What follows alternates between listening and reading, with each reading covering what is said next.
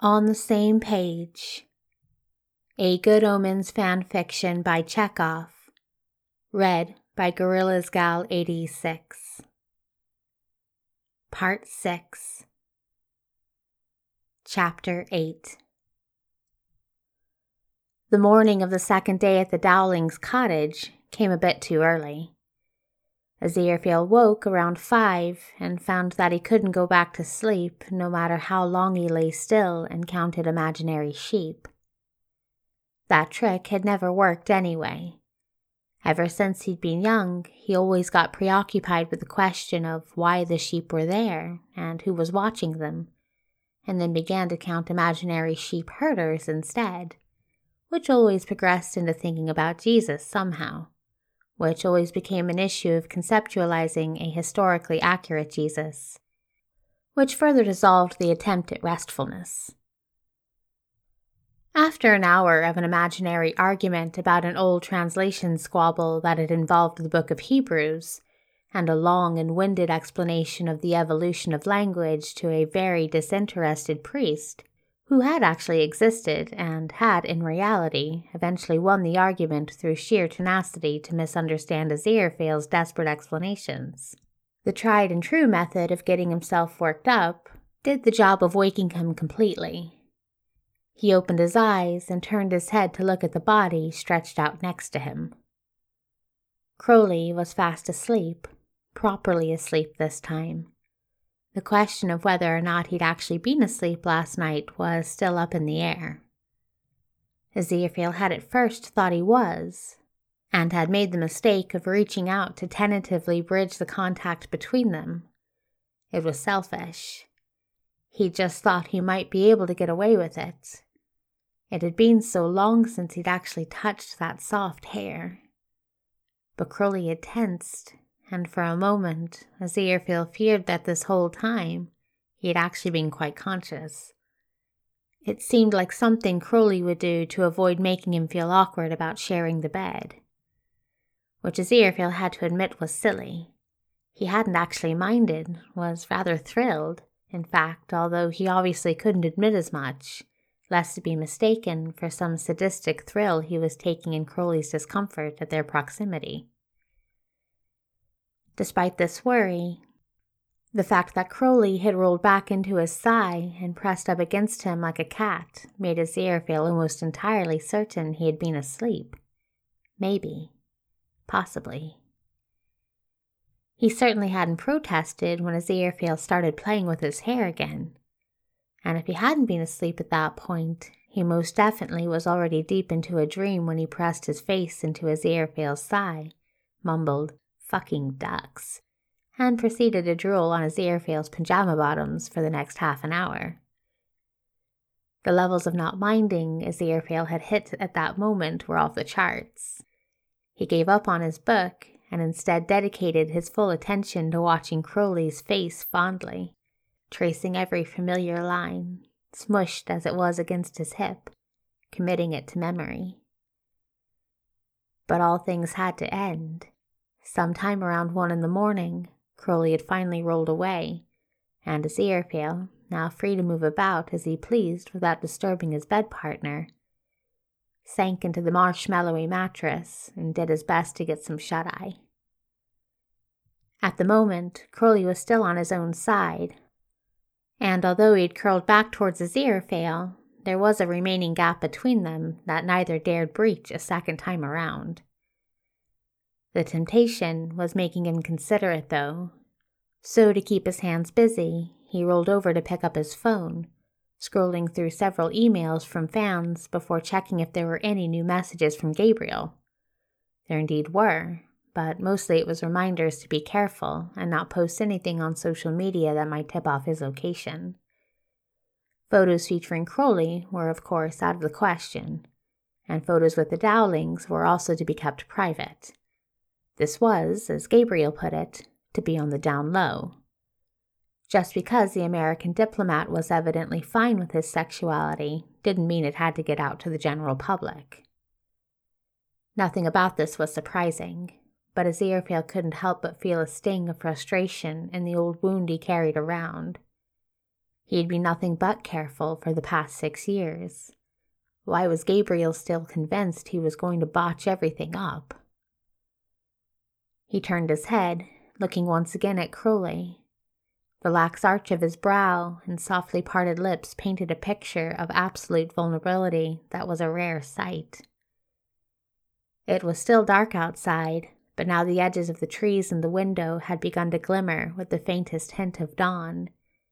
Little by little, the sun edged up across the forest, tickling the evergreens just enough to paint them a lovely gold, while keeping the contrast of their dark branches under fresh coats of snow. The snow itself was so much brighter than he imagined. As the minutes ticked past, the light spilled over into their room, sneaking across the floor and climbing into the bed with them. It shied around Crowley's shoulders and then splashed into Crowley's hair, setting it alight in a beautiful, burning amber hue. Before he knew what he was doing, Aziraphale was angling his phone, thumb over the shutter button. Fuck Gabriel and his rules, he thought with a shocking edge. Of course, it was easy to snap the photo. It was more difficult to then reconcile taking it while Crowley wasn't even conscious. Lying to Gabriel was one thing. Taking advantage of Crowley's inability to protest the picture for the sake of his own twisted fantasies was quite something else. He gazed forlornly at the image for a few moments, and his finger hovered over the delete button. It was really for the best just to get rid of it, even if the photo was incredibly beautiful. This new phone, which Crowley had bullied him into getting, had excellent quality. Something about the pixel counts. Aziraphale hadn't bothered to ask. He knew better than to invite another two hour lecture about how important it was to be with the times. In the middle of chewing his lower lip and tracing the tiny copy of Crowley's lovely hair with his gaze, he felt a stirring beside him. Bad angle? Crowley grunted. Aziraphale started and fumbled for his phone in a hurried attempt to exit out of the current photo, but only succeeded in dropping the surprisingly heavy square directly onto his face. Did he see? He wondered, rubbing the bruised bridge of his nose and peeking sideways. The man's eyes were still closed when Aziraphale looked, but the automatic shutter sound on the phone must have woken him up. Why hadn't he asked Crowley how to turn it off when he'd bought the phone? All right, the teasing. Sorry. He grappled in the pile for an available excuse. I just. I was testing out the camera. Yeah, I know. Crowley replied and cracked open one eye. Immediately, pinned under that intense golden gaze, Aziraphale felt his mouth dry up in a flash of heat that resonated throughout his entire body. Crowley looked, if it were possible, even more tantalizing. Better than any romantic novel cover, even without any visible abs. Those amber irises gently gazing up at him, the way he was tangled up in the bed sheets, his shoulders sloping just so, the peak of his chest hair disappearing into the folds of the blanket. His voice was scratchy, stuck together with sleep between syllables, but that somehow made it even more attractive. You can take another one, he said, cocking an eyebrow suggestively. Aziraphale tried to comprehend the words being spoken at him with minimal success. Most of his brain seemed to be out to lunch with the concept of rolling Crowley over and pinning him to the mattress and taking something else entirely. I beg your pardon? he asked after what must have been an awkward second or two of silence. A photo, Crowley replied, closing his eyes again and turning his face deeper into the pillow. His expression was difficult to read when it was visible, now, with his face hidden, it was anyone's guess what he was thinking. You can take another photo of me if you want. Married couples are supposed to have photos of each other, aren't they? Yes. Aziraphale muttered and cleared his throat nervously. I ima- imagine they might. It's the done thing. Is it? Crowley opened one eye again and gazed up at him with a mix of that sardonic fondness he was so good at. What are you going to tell the Dowlings if they ask to see photos of us together? Kind of strange if we don't have any at all, don't you think? Might be a little suspicious. At this, Aziraphale frowned. Crowley was right. They couldn't exactly sail by on a single photo of his husband in the cottage bed. Maybe, he said, you can do that thing, um, the thing with the shop uh, for photos. Uh, the, the shopping of photos.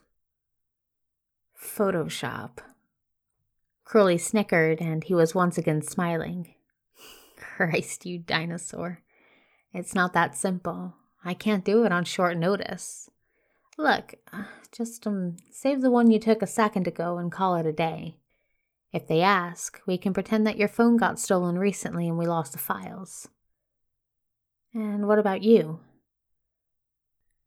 Crowley turned his head into the pillow and mumbled something unintelligible. Dear, Aziraphale said sternly. The effect was inspiring. Crowley groaned but sat up almost at once, beginning to climb off of the bed on his own side with all the grace of someone utilizing a fire escape. I've got a few, he replied, still not making eye contact. A few? Aziraphale repeated incredulously. How many is a few? with the very rare exception of when they got drunk enough to start taking those so called selfies in Crowley's apartment after one particularly crazy night involving tequila. They actively avoided being photographed together as much as possible. The previously described episode ended with the villain promising to delete the incriminating snapshots, but Aziraphale had never actually demanded it. Deep down, he hoped they still existed somewhere, albeit somewhere private. A few reiterated Crowley. What kind of husband would I be if I didn't have photos of us? I came prepared, unlike someone. Ignoring the bait with practiced ease, Aziraphale kicked his heels off of the mattress and followed after. What photos, Crowley? What exactly are you prepared for? Wiles, explained Crowley vaguely, throwing a towel over his shoulder and stalking toward the bathroom subterfuge, trickery, deceit. All the stuff I'm good at. It's what we came here to do, isn't it? A big theatrical production. A Rube Goldberg machine of lies. That's my department. So don't worry. No need to sneak snapshots of me in the wee hours of the morning. I'll cover for us. And no one will discover your scary big secret that you're actually not married to the sexiest man in all of London. He spun around in the bathroom doorway and grabbed the door, facing down Aziraphale. His face was a play of fifteen kinds of emotions. A cocky eyebrow arched gracefully, something that was attempting to pass for casual playfulness, and a nonchalance that was currently at war with another sort of expression in his eyes, which was almost certainly hurriedly concealed panic. Aziraphale knew him well enough to put two and two together, Crowley seemed to forget this. And he seemed to also forget that Aziraphale had his own ammunition and would not take senseless teasing about momentary loss of control when someone was just as guilty of it. Well, he said, placing one hand on the wall and settling the other on his hip. His eyes snapped to Crowley's haughtily. I suppose we'll have no choice but to trust your wiles. But just between us, I sincerely hope you're better at pretending to be married than you are at pretending to be asleep. There was a beat of silence, and then Crowley went red. Aziraphale was still smiling smugly when the bathroom door slammed in his face, and he did not stop for the rest of the morning. Five minutes later, Aziraphale deposited himself onto a bar stool at the kitchen counter albeit with some difficulty given that the seats were evidently not part of the Everything is Bigger in America collection. Harriet was already there, and she requested one of the maids get Aziraphale a coffee before turning her full attention back to him and launching into a house guest special of 20 questions. Sleep well? How was the room? Aziraphale smiled winningly in return. He was still riding a rather warm updraft from Crowley's embarrassed scowl this morning, and it was easy to act in good spirits. It was lovely, my dear. Thank you ever so much. Everything is very spacious. Not too cold, I hope. Did you use the fireplace? she asked. They continued in this manner for a time until the coffee arrived, and Aziraphale began to slowly redirect her attention to other things. They discussed one of his recent books, and then discussed the weather, and then discussed Thaddeus, who was apparently still sleeping, although he would definitely show his face for lunch. These were Harriet's own words, and they sounded vaguely threatening, but that was perhaps just her standard tableside manner. I really am sorry for how he acted last night, she said. And as Aziraphale would have lingered more on the matter if she hadn't pushed a plate of raisin cinnamon buns towards him at the same time. He's a bit out of touch, and he hasn't really. Uh, he wasn't prepared for you to, um, uh, be, um. She paused awkwardly. What I mean is, I apologize in advance for any strange comments from him. I'm afraid the whole thing was my idea, hiring you to do the book, that is. Aziraphale plucked a bun from the platter and bit into it. Warm butter seeped into his mouth, and he found himself quite forgiving all of a sudden. I can't say I'm surprised, he said, keeping his tone light. That it was your idea, I mean. You're quite the businesswoman, I can already tell. Honestly, it wasn't that difficult of a pick. Your work is amazing, and it's so much more important to focus on accomplishments than personal details, isn't it? That's very kind of you, my dear, and I appreciate you being so welcoming, despite it all. They sipped their coffee in mutual silence for a moment, and then she launched into the next stage of interrogation. Is Ashtoreth still in bed? Despite the innocent nature of the question, Aziraphale's mind, in a truly shocking feat of physics, skipped like a flattened rock over the most natural interpretation and sank directly into the most indecent one. Crowley certainly had been in bed, hadn't he? In his bed, their shared bed, the one and only. It was difficult to bring up the memory of how close they really had been without submitting to a consequential blush. He's in the shower, informed Aziraphale, and then regretted that immediately afterwards as his imagination, ever eager, supplied the appropriate visual for that as well. He certainly had been in the shower last night, hadn't he? Until he came out of the shower, right in front of Aziraphale. Quite a sight that was. He had barely had time to remember where they were, and who they were, and what they were, and what they weren't. In time to stop himself from doing something incredibly idiotic. Did he sleep all right? He seemed really out of it last night at dinner. Though I imagine you both had a rough time driving up here all the way from New York. Harriet was blissfully unaware of his mental game of Tetris a few feet away. Despite his general lack of knowledge of modern video games, Aziraphale did know Tetris. He knew the mechanics, and the simplicity appealed to him. Maybe if he lined up the facts just right, the issue would disappear. He tried to refocus himself and picked up a light, casual tone on for size. It wasn't as bad as all that, a very pleasant trip. But it was long, and after the airplane, you understand it is sometimes rather unpleasant to sit in another metal tube hurtling at incredible speeds to uncertain destinations. And he's. Aziraphale hesitated, unsure of how much was appropriate to reveal about his spouse under such circumstances. Last night, he'd had a front row seat to Crowley's eyebrow gymnastics when he'd launched into a backstory about the unfinished astrophysics doctorate. Maybe he had overstepped it. He's not entirely a people person, you see. Part of the reason we um, uh, haven't been seen in public much. He's very private. Harriet winced sympathetically and leaned in. Oh, I see. That must be difficult. I just hope Thaddeus didn't upset him. He looked gloomy when he left.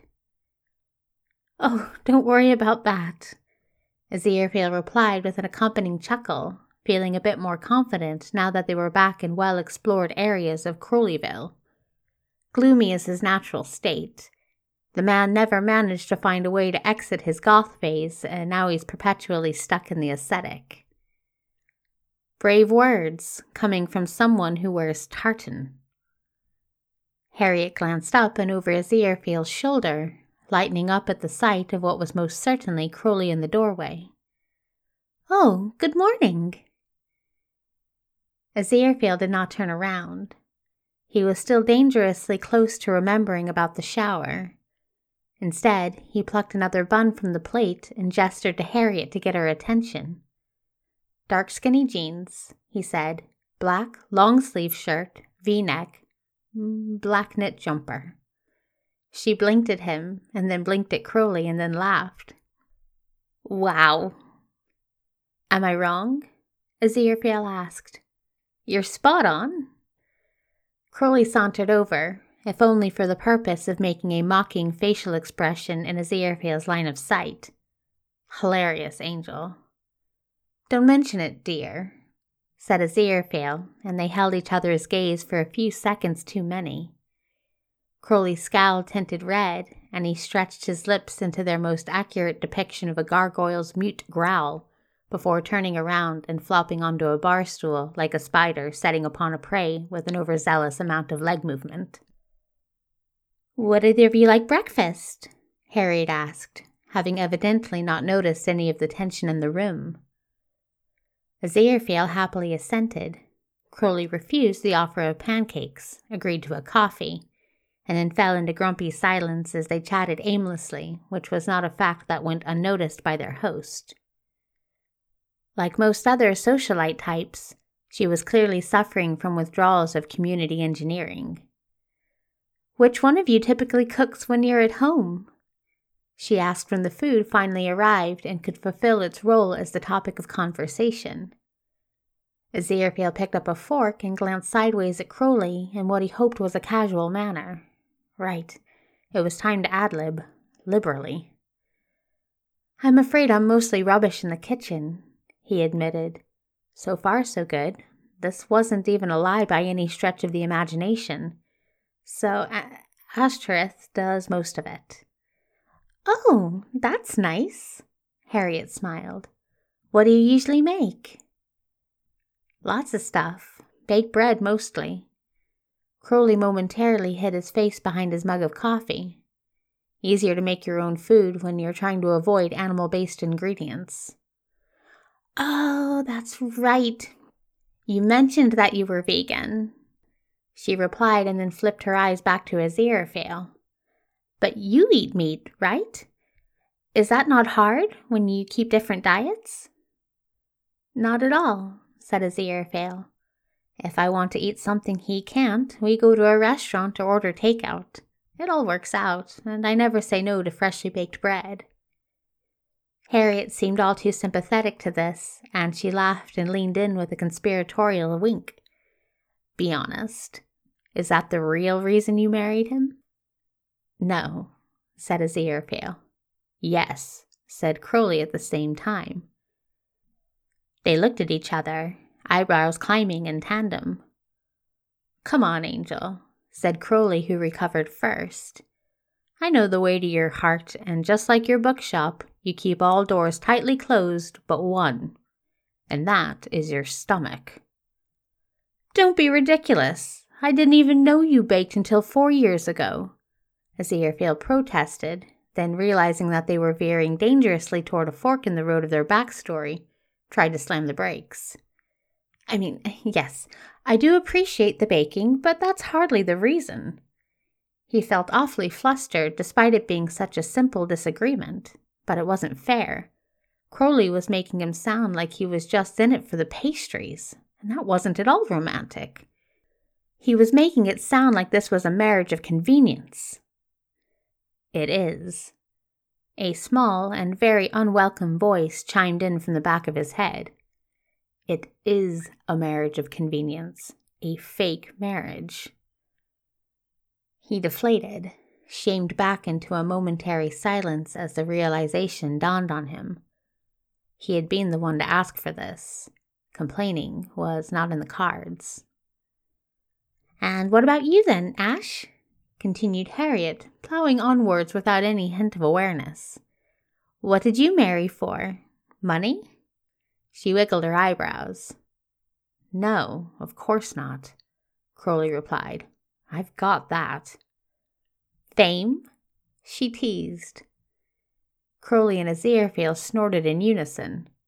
Despite Aziraphale's outward popularity, it could easily be argued that Crowley was the more successful of the two of them. His reach tended to be far wider, and his audience, although they might never admit it publicly, had no trouble pledging their loyalty with their wallets. As a matter of fact, yes, Crowley agreed without warning. He glanced at Aziraphale again and pasted on yet another shit eating grin leaning back against the counter and bending his spine at an angle dramatic enough to make a medical student somewhere back in London sit up in bed in cold sweat. What an honor to spend my life on the arm of Mr. Fell, this decade's most beloved spiritual novelist. For years I've dreamt of riches and wealth, but now I can finally have the recognition I deserve as his trophy husband. Unable to resist pulling a face this time, Aziraphale narrowed his eyes and pinched his lips accusingly. Crowley really was using this opportunity to make fun of him for all he had. The absolute devil, he should have known. He was enjoying this. All the while Aziraphale was fretting on their behalf, trying to make it sound unassuming and believable. A sudden reflex seized him, an indignant fire. He wasn't about to be publicly made fun of. They were in this together, damn it, and Crowley couldn't go the entire week poking fun at him without a taste of his own medicine. Oh, don't be silly, dear. You know that's not it. He protested, perfectly pleasant. There is something else only I can do, isn't there? Harriet turned her head, following the path of the invisible conversational ball into the opposite court. Looking like he'd just been hit with something heavy over the head, Crowley tried for words. Uh, what's that? Fumbling to volley rather miserably. Aziraphale let it sail past him. Instead, he leaned forward as if to tuck a stray hair behind the man's ear, reached out, and at the last second, allowed a smug grin to slip onto his lips. Opposite him, Crowley froze as his fingertips skimmed his ear and suddenly flipped and changed direction.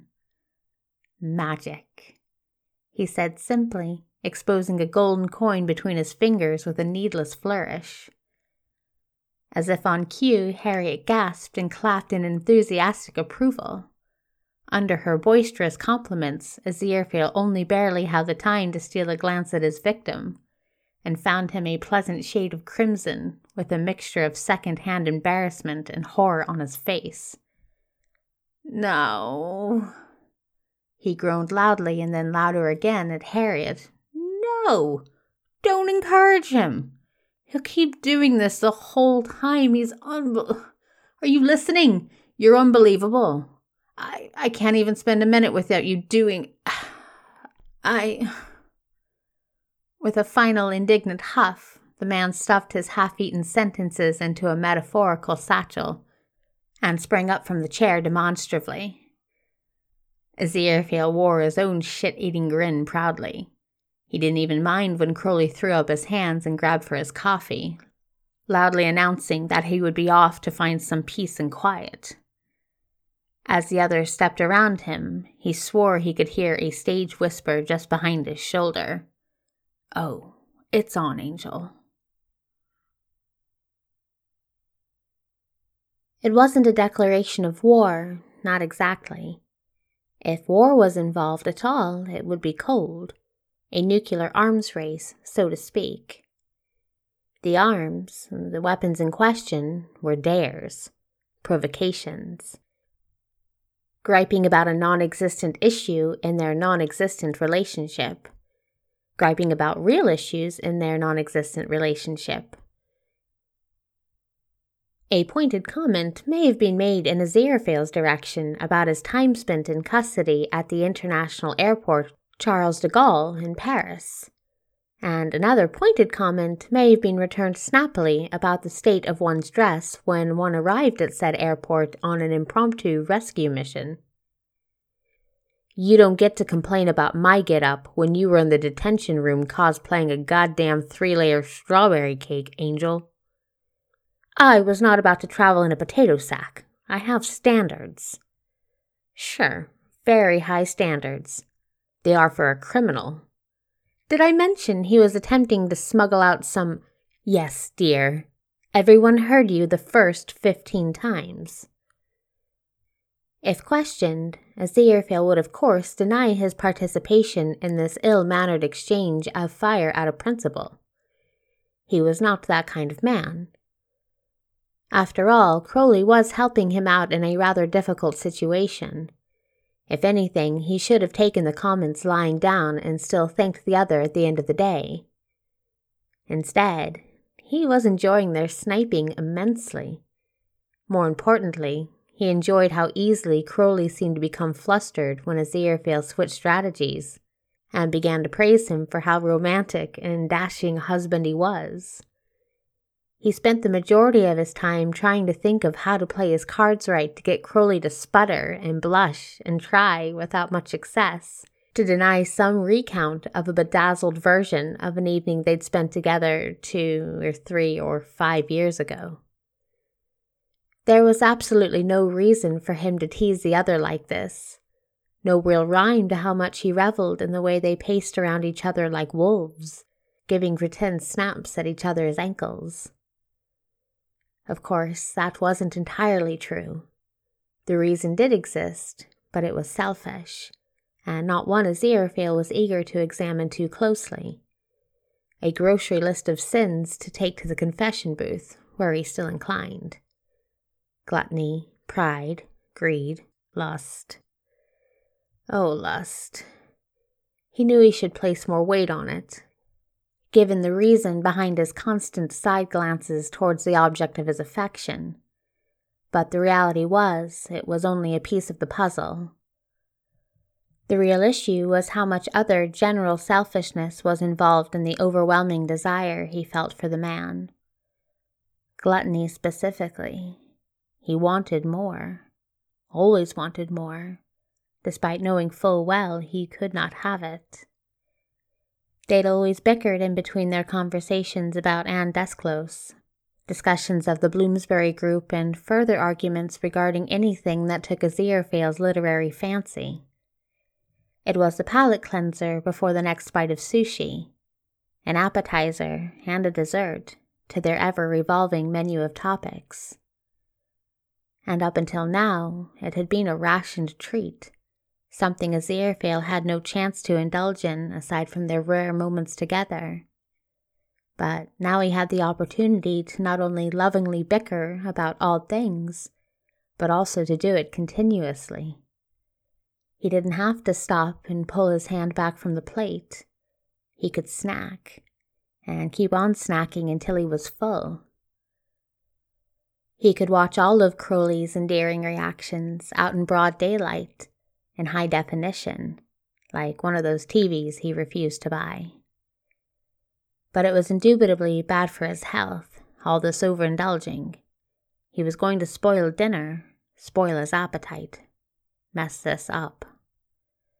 Certainly, there had to be a limit to this bad habit.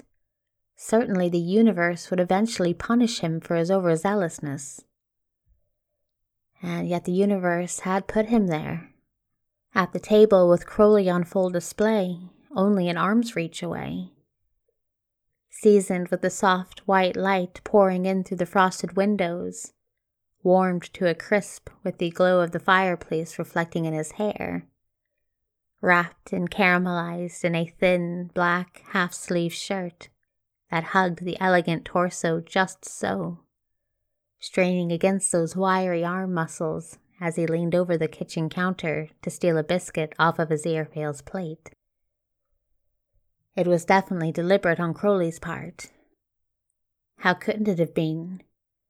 Aziraphale had taken care to make sure that most of their meetings throughout the years would be at night, under the cover of darkness, so that he might not have to look at Crowley too closely. Now, in the light of day, the man seemed to be reveling in his freedom to flaunt every single asset he had, and as much of a direct line of sight of Aziraphale as was physically possible.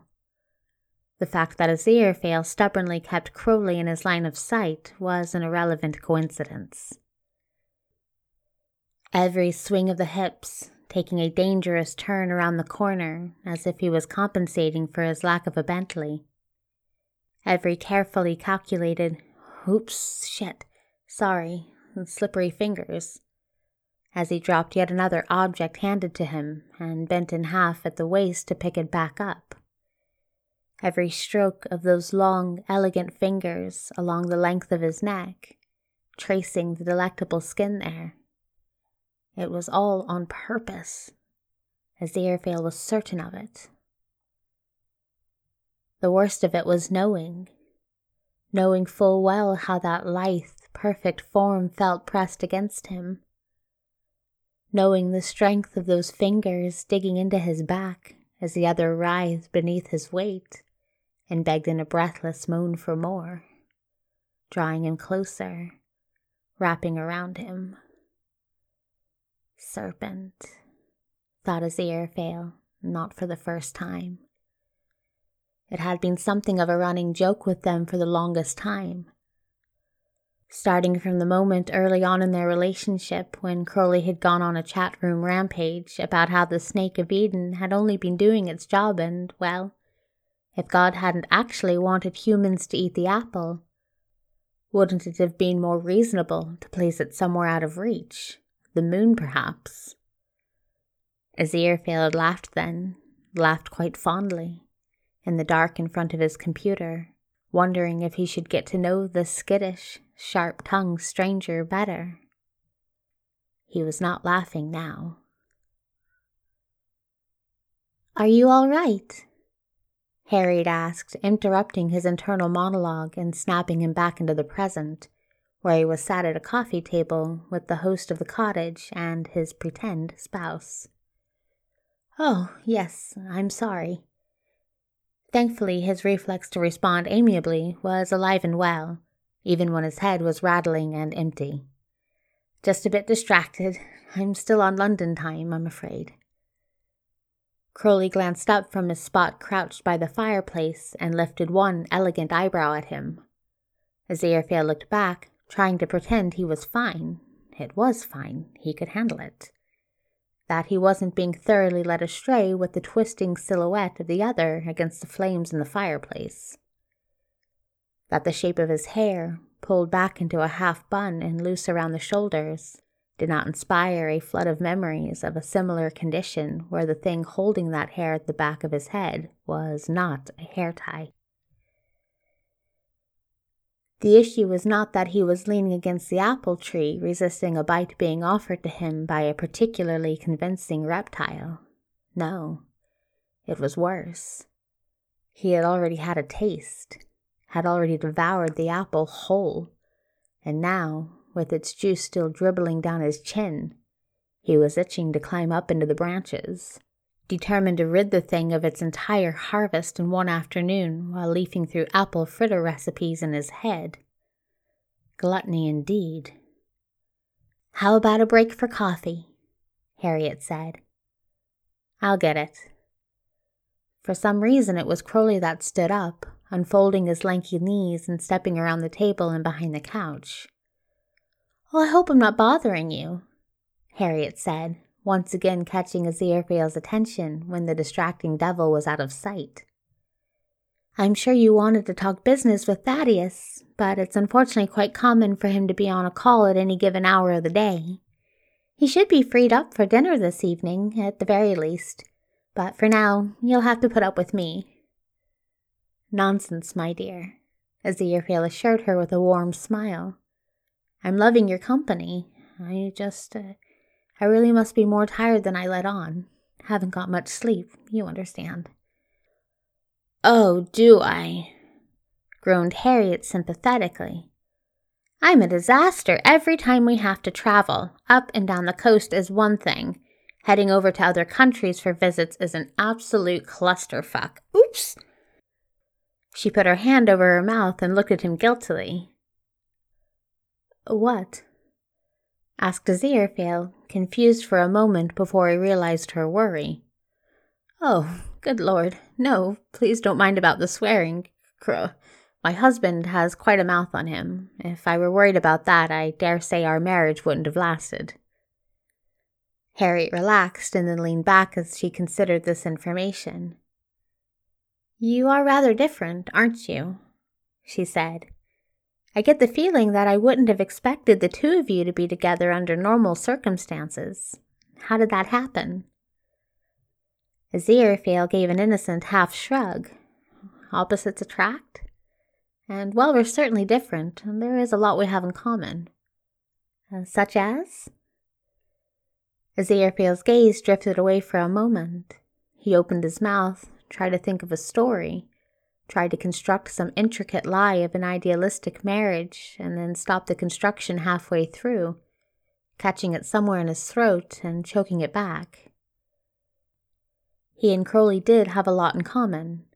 In fact, the more he thought about it, the more things came to mind. The crumpled blueprints of the white picket fence life went flying, metaphorically tossed over his shoulder the note cards scattered onto the floor behind the podium. Why not just uh, wing it? he thought. We both appreciate the finer things. A steady calmness crept over him as he spoke, shuffling for words, picking them carefully out of their files as if he were leading a sermon. No lies, just careful selection showing only so much detail while pocketing the rest. Wine, good food, also the arts, opera and theater. We have different tastes, but we also love a good debate, so it creates a nice little ecosystem of arguments to feed back into our time together. He smiled quietly to himself and stole a glance towards the kitchen, which was out of sight around the corner. He could imagine Crowley there, curled like a question mark at the counter, elegant hands around a mug. He had seen the other in such a pose enough times to not even need a visual prompt. Harriet hummed and set her elbows onto the table, leaning towards him. Do you argue often? Only about insignificant things, Aziraphale replied. Like where to go for dinner, or which bottle of port to open for a night in sometimes about theology. She hummed again. You say insignificant, but theology isn't exactly a light topic. Your books are all about religion and spirituality, and Ash, he is, is he an atheist? Aziraphale chuckled. It's complicated. He's rather against organized religion as a concept. And it doesn't bother you? Bother? Aziraphale thought, almost as if he'd forgotten that such a thing were possible. He realized with a bit of a start that he had not considered their opposing worldviews an issue for half a decade. More than that, even. It had never been anything but a pleasant tension to balance their conversation on. But it was one thing to navigate the theological maze of his beliefs while sidestepping Crowley's own, and another completely to explain it to some stranger.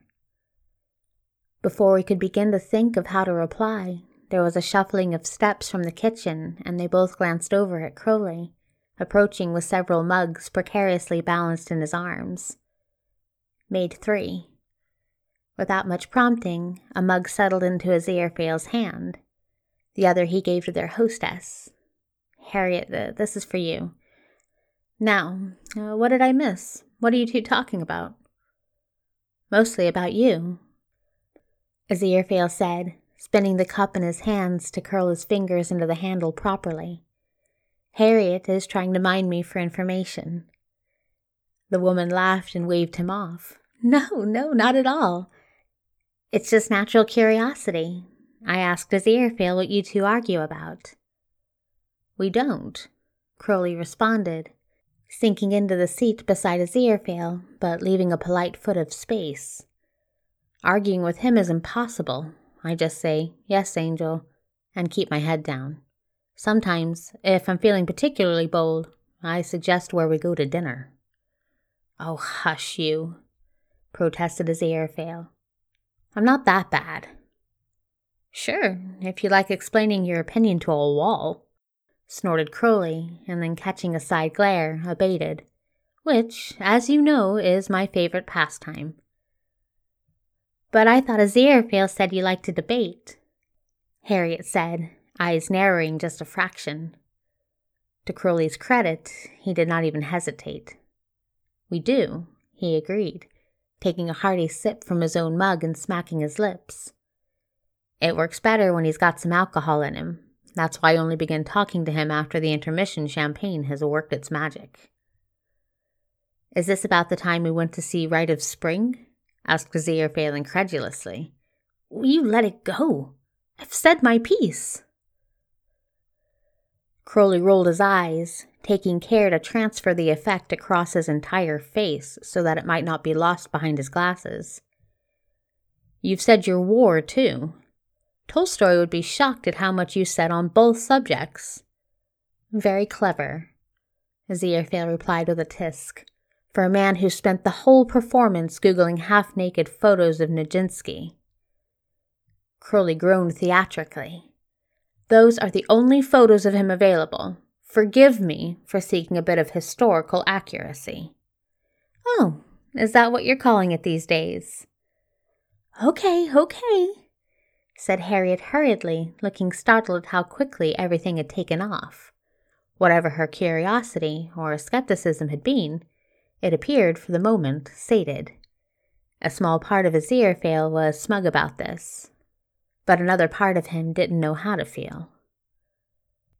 If he could be proud of making things up on the spot, that would be one thing, a boon to his career as an author, a point awarded to his imagination.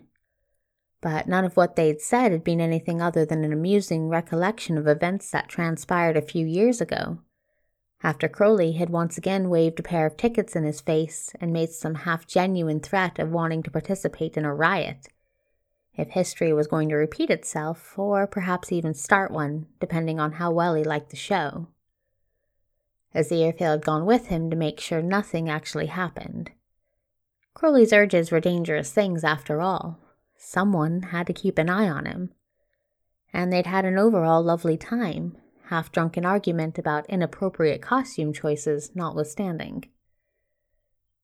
It must be nice, said Harriet in the middle of an obvious segue into a more calm conversation.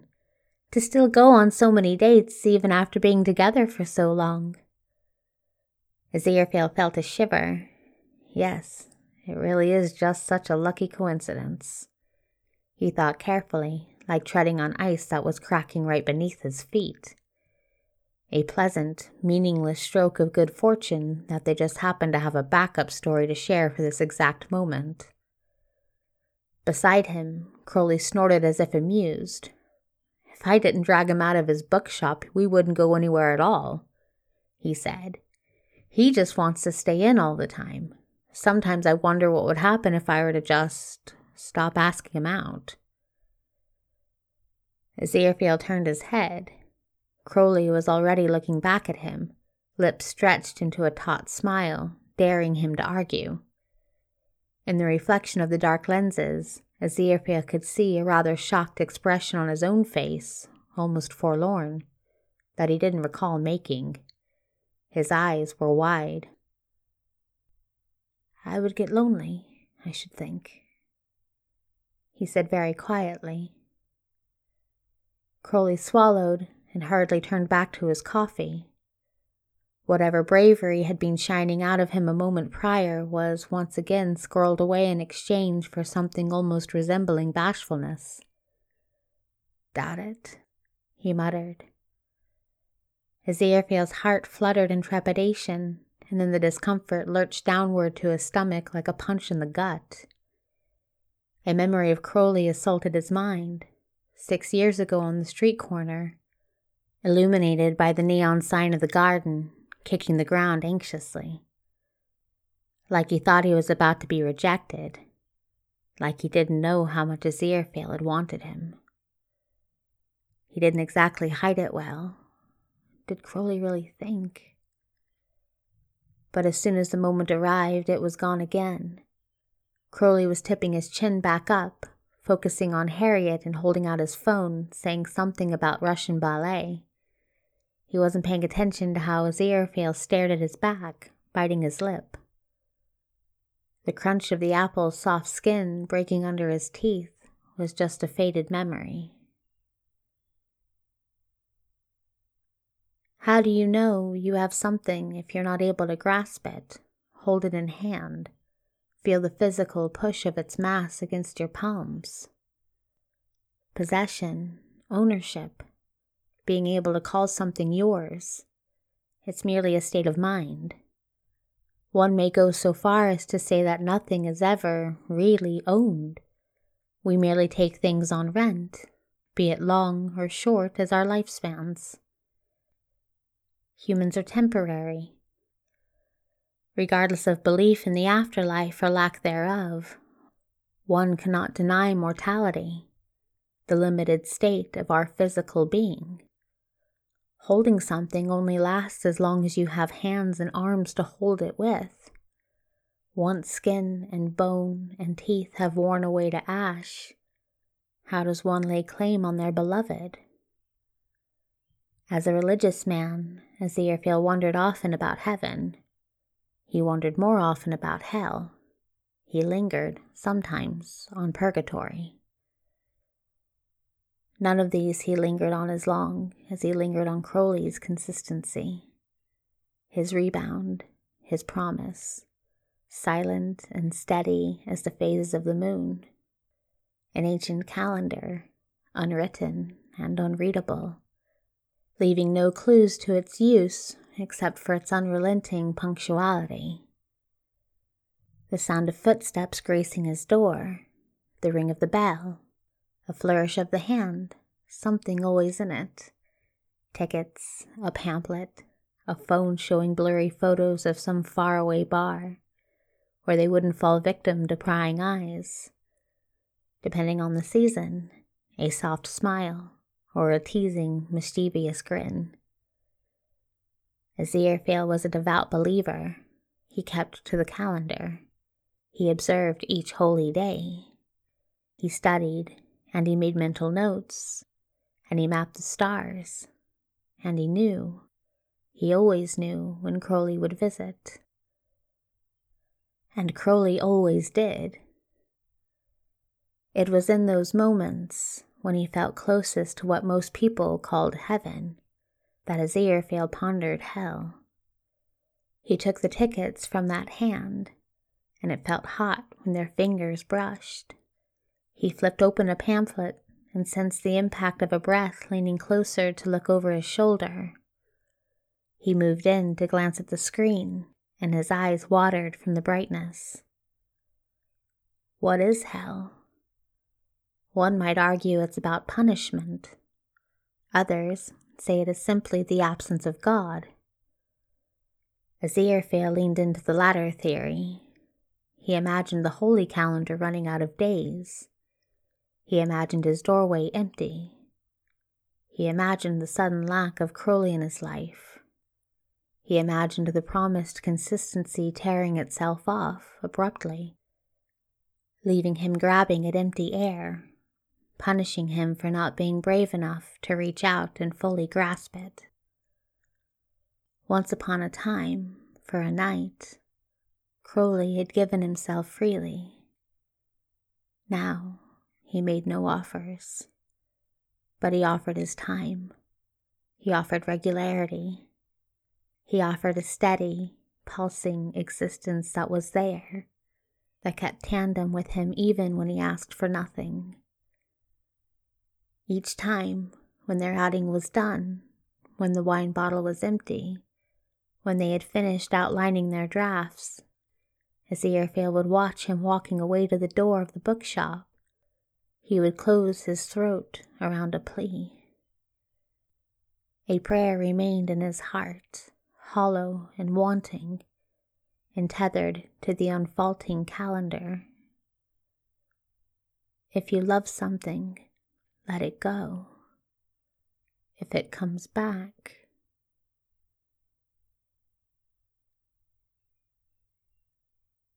End of part six.